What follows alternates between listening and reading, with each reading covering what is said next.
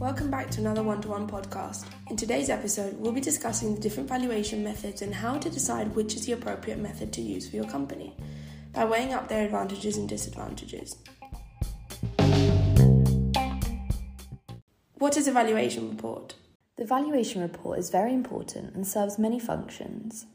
In order to value your company, there are several valuation methods that are commonly used, such as discounted free cash flows, multiples of sales transactions in similar companies, and valuation multiples of listed companies competing in the same industry. How do you choose what valuation method to use? When valuing, we must choose the method that best suits the company's final valuation objective. For example, valuing to determine the intrinsic value of the company is not the same as valuing to prepare for a negotiation. Talk us through the free cash flow method. The free cash flow method is used to obtain the value of the company, taking into account its future performance capability within the next four to five years. This method takes into account the growth rate of the company and the growth rate of the sector.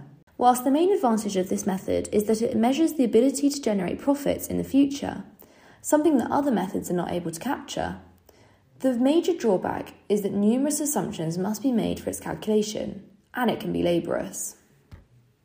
What about the comparable transactions method? The method of multiples of comparable transactions consists of analysing the price paid in previous transactions for similar companies in order to obtain an estimate of the price that is being paid today in the market for a company like yours. It is a widely used method because it has the advantage of being very quick, simple, and practical. Although sometimes, if it is not applied well, it can also be the furthest from reality. How does the multiple of listed companies method differ?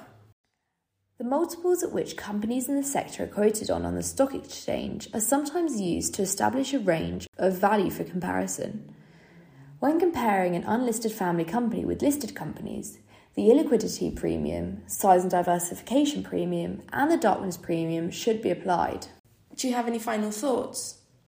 Well, in short, valuing a company is a technical and financial job with a lot of research and strategy behind it. The final objective of the valuation determines the method to be used, and in this sense, the method will vary depending on the target.